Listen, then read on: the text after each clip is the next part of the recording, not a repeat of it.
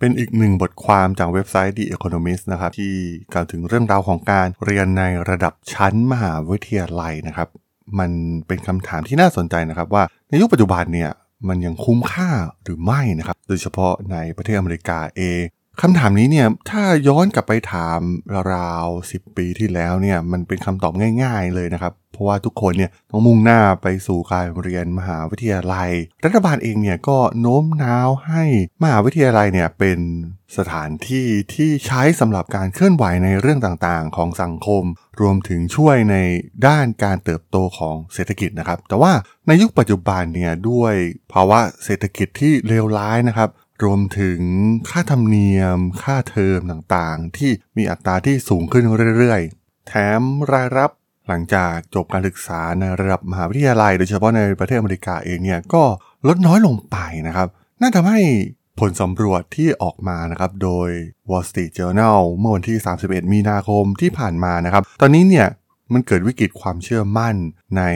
การเรียนระดับมหาวิทยาลัยนะครับ ชาวอเมริกันกว่า 56%เชื่อว่า ใบปริญญาใบหนึ่งเนี่ยมันไม่คุ้มค่ากับเวลาและเงินที่เสียอีกต่อไป เรื่องราวเรื่องนี้มีความน่าสนใจอย่างไรนะครับ ไปรับฟังกันได้เลยครับผม You are listening to Geek Forever podcast. Open your world with technology.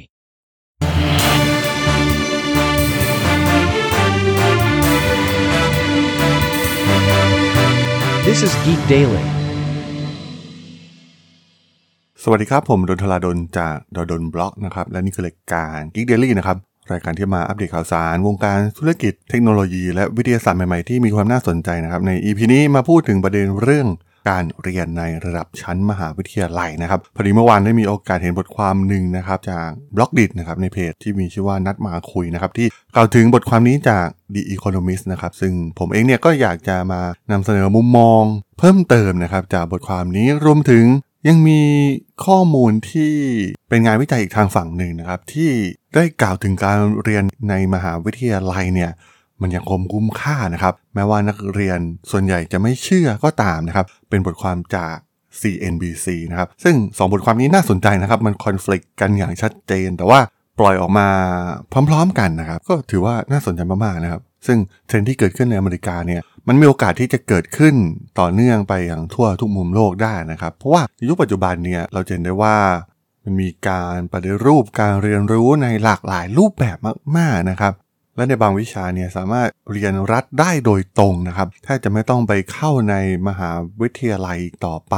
มหาวิทยาลัยเนี่ยเป็นสิ่งที่สร้างสังคมสร้างกิจกรรมต่างๆนะครับ ซึ่งนั่นเป็นข้อดีของมันนะครับ แต่ว่ามันก็มีคนอีกกลุ่มหนึ่งนะครับที่ต้องการโฟกัสในวิชาที่ต้องการทำเป็นอาชีพจริง ๆ หรือว่ามีทุนน้อยนะครับ ไม่สามารถที่จะส่งเสียตัวเองไปเรียนในระดับมหาวิทยาลัย แล้วก็ต้องใช้เวลาถึง 4-5 ปีได้นะครับ ซึ่งมันเป็นทางเลือกใหม่ในยุคปัจจุบันนะครับ ผมว่ามันค่อนข้างเปิดมากๆแล้วนะครับ หลายๆ องค์กรธุรกิจเนี่ยก็เริ่มรับพนักงานนะครับ โดยไม่ได้คำนึงถึงปริญญาใบใบหนึ่งอีกต่อไปนะครับ แต่ว่ามันก็ยังเป็นส่วนน้อยนะครับในตอนนี้ แต่ว่าเทรนด์ที่เกิดขึ้นเนี่ยในอนาคตผมว่ามันน่าจะเพิ่มขึ้นเรื่อยๆนะครับกับการที่รับพนักงานโดยที่ไม่จำเป็นต้องจบปริญญานะครับ บางครั้งเราก็เสียเวลาไป 4 ปี ไปใช้เวลาในการศึกษาในหลาย ๆ วิชาที่มันไม่ได้ใช้จริงในการทำงานนะครับ ซึ่งตรงนี้มันเป็นปัญหามายาวนานมาก ๆ แล้วนะครับ แต่ว่ามันเพิ่งมีการปฏิวัติข้อมูลข่าวสาร เรื่องการเรียนรู้เรื่องการเปิดคอร์สออนไลน์ต่าง ๆ นะครับ รวมถึงการค้นหาข้อมูลเดี๋ยวนี้มันง่ายแค่ปลายนิ้วที่สำคัญ เทคโนโลยีใหม่อย่าง ChatGPT เองเนี่ยมันสามารถช่วยเหลือเราได้ทุกอย่างนะครับ หลาย ๆ อาชีพเนี่ยสามารถที่จะใช้เทคโนโลยีใหม่ ๆ นะครับ มาช่วยเหลือในการประกอบอาชีพได้นะครับ ไม่จำเป็นต้องรอให้มันมาแย่งงานนะครับ เราแค่รวมร่างกับมัน แล้วก็สร้างความสามารถพิเศษเพิ่มขึ้นให้กับตัวเราได้นะครับ ผ่านเทคโนโลยีเหล่านี้สำหรับบทความใน The Economist นะครับที่กล่าวถึงเรื่องนี้นะครับว่าชาวอเมริกันมากกว่า 56%ตอนนี้เนี่ยก็ แทบจะไม่ค่อยเชื่อถือใบปริญญาอีกแล้วนะครับ มันเป็นสถานการณ์ที่เกิดขึ้นหลาย ๆ องค์ประกอบที่ต่อเนื่องกันนะครับ ทั้งปัญหาเรื่องเศรษฐกิจเอง รายได้ที่น้อยนะครับ บางสาขาวิชาเนี่ยรายได้น้อยมาก ๆ นะครับ แต่ว่าโดยส่วนใหญ่โดยภาพรวมเนี่ย การเรียนในมหาวิทยาลัยเนี่ยก็ยังได้ผลตอบแทนทางการเงินที่ดีมากอยู่นะครับ แต่มันยังมีอีกหลายกลุ่มนะครับที่มีความเสี่ยงนะครับ เพราะว่าผลตอบแทนที่ออกมามันไม่คุ้มเลยนะครับกับการเรียนในระดับชั้นมหาวิทยาลัยนะครับ ซึ่งข้อมูลที่พวกเขาไปบันทึกมาเนี่ยเป็นข้อมูลจากเรื่องของภาษีนั่นเองนะครับที่สามารถติดตามได้ว่านักเรียนที่เรียนในหลักสูตรใดในสถาบันใดสถาบันหนึ่งเนี่ยมีรายได้เท่าไหร่นะครับหลังจากที่เรียนจบออกมา ซึ่งถ้าย้อนกลับไปเนี่ยรายได้ของผู้ที่เรียนจบปริญญาตรีเนี่ยมันเริ่มเฟื่องฟูขึ้นมาในทศวรรษที่ 1980 นะครับ ย้อนไปในตอนนั้นเนี่ยความแตกต่างระหว่างเงินเดือนของคนที่จบปริญญาตรีเป็นอย่างต่ำนะครับ กับคนที่ไม่ได้จบปริญญาตรีเริ่มสูงขึ้นนะครับ ในปี 1970 เนี่ยชาวอเมริกันที่สำเร็จ การศึกษาระดับชั้นปริญญาตรีเนี่ยมีรายได้เฉลี่ยมากกว่าผู้สำเร็จการศึกษาระดับมัธยมศึกษาตอนปลายถึง 35%นะครับหรือแม้กระทั่งในปี 2021 เองเนี่ยมันมีส่วนต่างที่เพิ่มขึ้นมานะครับสูงถึง 66%นะครับแต่ว่าด้วยภาวะที่ค่าของชีพ ค่าใช้จ่ายต่างๆ ทั้งค่าเทอม ค่าเล่าเรียนค่าธรรมเนียมต่างๆนะครับตัวอย่างเช่นในอังกฤษเนี่ย มีค่าใช้จ่ายในส่วนนี้สูงที่สุดนะครับ สูงถึงประมาณ 11,000 ดอลลาร์ต่อปี ซึ่งเป็นตัวเลขที่สูงที่สุดในโลกนะครับ ในอเมริกาเองเนี่ยค่าเล่าเรียนในระดับชั้นปริญญาตรีเนี่ยโดยเฉลี่ยเพิ่มขึ้นจาก 2,300 ดอลลาร์ในปี 1970 เป็น 8,000 ดอลลาร์ในปี 2018 นะครับ ซึ่งก็ถือว่าเป็นตัวเลขที่พุ่งสูงขึ้น มันก็ขึ้นตามอัตราเงินเฟ้ออะไรอยู่แล้วนะครับ ในประเทศไทยเองเนี่ย เราเห็นได้ว่าค่า เล่าเรียนค่าธรรมเนียมด้านการศึกษาต่างๆ ค่าเทอมมันก็เพิ่มสูงขึ้นนะครับ เป็นตัวเลขที่สอดคล้องกัน มันมีตัวเลขที่น่าสนใจอีกตัวเลขหนึ่งนะครับ ที่เปิดเผยในบทความชุดนี้นะครับ ในปี 2019 เนี่ยมีการประมาณผลตอบแทนทางการเงินประจำปี จากเงินที่ชาวอเมริกันทั่วไปเนี่ยลงทุนในระดับปริญญาตรีนะครับ ซึ่งมันคล้ายๆกับว่าเราหวานเม็ดเงินไปเท่าไหร่นะครับแล้วก็ได้ผลตอบแทนมาเท่าไหร่จาก การเรียนปริญญานั่นเองนะครับ ซึ่งผลสรุปออกมาเนี่ยผลตอบแทนโดยทั่วไปสำหรับการศึกษาในระดับปริญญาตรีอยู่ที่ประมาณ 14%นะครับซึ่ง ลดลงจากจุดสูงสุดราวๆ 16%ในช่วงต้นปี 2000 ปัญหาที่น่าสนใจอีกอย่างหนึ่งก็คือช่วงเวลาในการเรียนนะครับ ซึ่งแต่ละคณะเนี่ยก็จะมีระยะเวลาในการเรียนเนี่ยแตกต่างกันไปนะครับ แต่โดยเฉลี่ยเนี่ยราวๆ อยู่ที่ประมาณ 4 ปีนะครับ ซึ่งบางรายก็เรียนไปแล้ว แล้วก็เรียนไม่จบต้องลาออกกลางคันนะครับ ซึ่งตรงนั้นเนี่ยถือว่าเป็นการสูญเสียโอกาสครั้งใหญ่นะครับ รวมถึงการที่ต้องเรียนโดยใช้เวลามากกว่าเวลาเรียนปกติ ก็ทำให้ความสามารถในการหารายได้เนี่ยลดลงไปด้วยนะครับ เพราะว่ามันต้องเสียเวลาเพิ่มเติมจากการเรียนในเวลาปกตินั่นเองนะครับ และที่สำคัญที่สุดนะครับก็คือคณะหรือว่า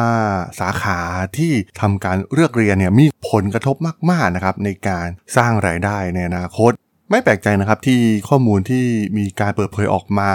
หลักสูตรที่ทำรายได้ที่ดีที่สุดในอเมริกาก็คือ วิศวกรรมศาสตร์ วิทยาการคอมพิวเตอร์นะครับรวมถึงการบริหารธุรกิจนะครับ ผลตอบแทนที่ดูเหมือนจะน้อยกว่าปกติ เป็นเรื่องของงานศิลปะดนตรีอะไรเหล่านี้นะครับหรือมีข้อมูลอีกหลายอย่างที่น่าสนใจนะครับ เช่นผู้ชายเนี่ยดูจะกังวลมากกว่าผู้หญิงนะครับในเรื่องการลงทุนในการเรียนระดับชั้นมหาวิทยาลัยนะครับ เพราะว่าเพศชายเองเนี่ยมีโอกาสมากกว่านะครับที่จะสร้างรายได้โดยไม่ต้องมีใบปริญญาก็ได้นะครับ มหาวิทยาลัยจึงมีความเสี่ยงสำหรับพวกเขานะครับ สำหรับผู้ที่มีผลการเรียนปานกลางเนี่ยก็มีความเสี่ยงเช่นเดียวกันนะครับ เพราะว่ามักจะได้รับรายได้หลังสำเร็จการศึกษาน้อยกว่า เพื่อนที่เรียนดีและได้รับเกรดดีกว่าในระดับเดียวกัน ซึ่งมันเป็นอะไรที่ make sense อยู่แล้วนะครับ เรื่องนี้ หรือเรื่องของเชื้อชาติสีผิวเนี่ยมันก็มีผลนะครับ ในประเทศอังกฤษเองเนี่ยผลตอบแทนจากการเรียนปริญญา น่าสนใจนะครับที่ชาวเอเชียใต้ อินเดีย บังคลาเทศอะไรทำนองนี้นะครับ พวกนี้ค่อนข้างเก่งในเรื่องคณิตศาสตร์อยู่แล้วนะครับ มักจะมีผลตอบแทนที่สูงกว่าคนผิวขาวที่เป็นชาวอังกฤษโดยแท้จริงนะครับ ซึ่งเพราะว่าพวกเขาเนี่ยจะเรียนวิชาต่างๆ เช่นวิชาด้าน MBA ธุรกิจมากกว่านะครับ และเมื่อเทียบกับนักเรียนผิวดำเองเนี่ยก็จะมีอัตราผลตอบแทนที่น้อยที่สุดนะครับในอเมริกาเองเนี่ยนักเรียนที่มีเชื้อชาติเอเชียเนี่ยมีปัญหาในการชำระหนี้น้อยที่สุดนะครับเมื่อเทียบกับนักเรียนผิวขาว และก็นักเรียนผิวดำนะครับ ซึ่งทั้งหมดทั้งมวลที่ต้องการสื่อนะครับ ความจริงมันมีตัวเลขรายละเอียดเยอะกว่านี้มากๆนะครับ ถ้าใครมีโอกาสก็ลองไปหาอ่านกันนะครับ เป็นบทความจาก The Economist นะครับ ซึ่งมันเป็นสัญญาณที่ชัดเจนนะครับว่าตลาดการศึกษาระดับ อุดมศึกษา พวกเขามองถึงการลงทุนนะครับเขาคำนวณต่างๆ เป็นตัวเลขที่ดีกว่านะครับ เช่น พวกเขาอาจจะหาวิธีการในการเรียน เช่นไปเรียนคอร์สสั้นๆ หรือว่าเฉพาะเจาะจงไปในสาขาวิชาที่พวกเขาสนใจเลย เช่น การเขียนโปรแกรม การทำแอนิเมชันคอมพิวเตอร์กราฟิกอะไรทำนองนี้นะครับ ซึ่งมันไม่จำเป็นต้องไปเรียนในระดับชั้นมหาวิทยาลัยต้องใช้เวลานานถึง 4 ปีนะครับสอดคล้องกับ จำนวนสาขาวิชาที่เปิดสอนใน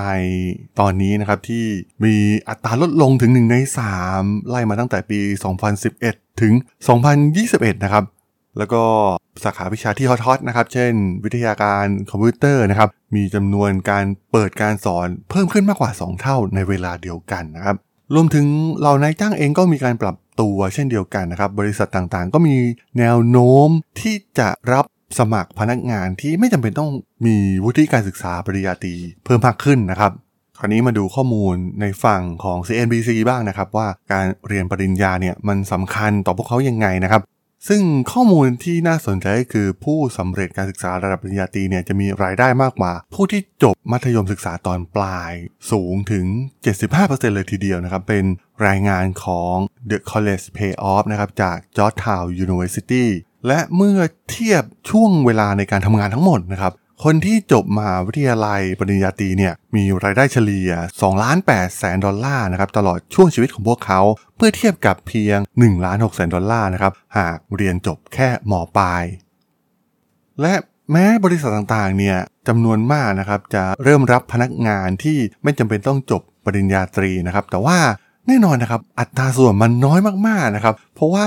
งานสำหรับผู้ที่ไม่มีวุฒิการศึกษาขั้นต่ำในระดับปริญญาตรี โดยเฉพาะค่าจ้างที่มากกว่า 1 3 0 0 0 0 เหรียญต่อปีเนี่ย มันมีสัดส่วนเพียงแค่ 1%ของเศรษฐกิจอเมริกาเพียงเท่านั้น เป็นตัวเลขที่น้อยมากๆนะครับแต่อย่างไรก็ตามนะครับ ค่าใช้จ่ายที่เพิ่มขึ้นของการเรียนในระดับ ชั้นมหาวิทยาลัยนะครับ รวมถึงยอดเงินกู้ต่างๆ ที่นักเรียนต้องทำการกู้เพื่อการเรียนเนี่ย มันก็มีอัตราที่สูงขึ้นนะครับ มันมีบทบาทที่สำคัญมากๆนะครับในการเปลี่ยนมุมมองเกี่ยวกับการศึกษาในระดับชั้นอุดมศึกษา โดยเฉพาะในปริญญาตรีนะครับ ซึ่งหลายคนคิดว่าถูกหลอกว่ามันเอื้อประโยชน์แก่คนที่ร่ำรวยเพียงเท่านั้น เอาจริงๆ มันก็เป็นปัญหาที่สอดคล้องกันทั่วทุกมุมโลกนะครับปัญหานี้เพราะว่าด้วยเทคโนโลยีที่เปลี่ยนแปลงไปนะครับการศึกษาเล่าเรียน ในยุคอนาคตเนี่ยมันคงไม่เหมือนเดิมอีกต่อไปนะครับมันอาจจะต้องย่นระยะเวลาในการเรียนในบางวิชาออกไปนะครับแต่ว่ามันก็ยังมีความสำคัญนะครับในการสร้างกิจกรรมต่างๆ การสร้างสังคม สร้าง connection ภายในระดับชั้นมหาวิทยาลัยนะครับ รวมถึงอีกเรื่องหนึ่งที่สำคัญก็คือเรื่องของมุมมองจากคนต่าง generation นะครับ คนที่อยู่ใน generation ยุคเก่าๆ คน Gen X คน Gen Baby Boom คน Gen Y เนี่ยก็อาจจะได้รับการเลี้ยงดูมาอีกแบบหนึ่งนะครับ แต่ว่าคนรุ่นใหม่ๆเองเนี่ยมันไม่ได้มองเรื่องนี้เหมือนเดิมอีกต่อไปนะครับ เพราะฉะนั้นคนในรุ่นต่อไปเนี่ยอาจจะมองเรื่องการเรียนในระดับชั้นมหาวิทยาลัยที่มีมุมมองที่แตกต่างออกไปอย่างสิ้นเชิงนะครับ มันก็เป็นเรื่องธรรมดานะครับที่โลกเรามันก็ต้องหมุนเปลี่ยนไปตามวัฏจักรความเปลี่ยนแปลงที่เกิดขึ้น โดยเฉพาะเรื่องของเทคโนโลยีที่มันสามารถนำมาช่วยเหลือเราได้มากมายในอนาคตนั่นเองครับผมสำหรับเรื่องราวของมุมมองในการเรียนมหาวิทยาลัยของชาวอเมริกันใน EP นี้ ผมก็ต้องขอจบไว้เพียงเท่านี้ก่อนนะครับสำหรับเพื่อนๆที่สนใจเรื่องราวทางธุรกิจเทคโนโลยีและวิทยาศาสตร์ใหม่ๆที่มีความน่าสนใจก็สามารถติดตามมาได้นะครับทางช่อง Geek Forever Podcast ตอนนี้ก็มีอยู่ในแพลตฟอร์มหลักๆ ทั้ง Podbean Apple Podcast Google Podcast Spotify YouTube แล้วก็จะมีการอัปโหลดลงแพลตฟอร์ม Blockdit ในทุกๆ ตอนอยู่แล้วด้วยนะครับ ถ้ายังไงก็ฝากกด Follow ฝากกด Subscribe กันด้วยนะครับ แล้วก็ยังมีช่องทางหนึ่งในส่วนของ Line แอดที่ a d t r a d o n t h a r a d h o l สามารถแอดเข้ามาพูดคุยกันได้นะครับ ผมก็จะส่งสาระดีๆ พอดแคสต์ดีๆ ให้ท่านเป็นประจำอยู่แล้วด้วยนะครับ ถ้าอย่างไงก็ ฝากติดตามทางช่องทางต่างๆ กันด้วยนะครับสำหรับใน EP นี้เนี่ยผมต้องขอลากันไปก่อนนะครับ เจอกันใหม่ใน EP หน้านะครับผม สวัสดีครับ